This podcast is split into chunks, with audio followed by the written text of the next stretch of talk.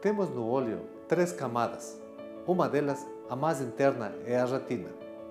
A retina pode apresentar problemas de tipo traumático, pós-cirúrgico, por certas doenças tracionais, ou também ter uma doença que se chama regmatogênica, que é uma predisposição da retina a descolar e às vezes pequenas roturas, pequenos rasgos que normalmente não, não deveriam existir, em certas pessoas favorecem o descolamento da retina.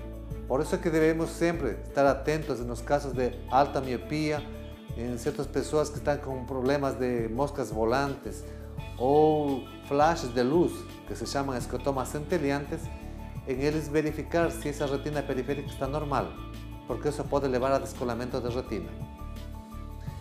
Quando temos esses problemas, o tratamento é fazer laser e nos casos mais graves, submeter a cirurgia de retina.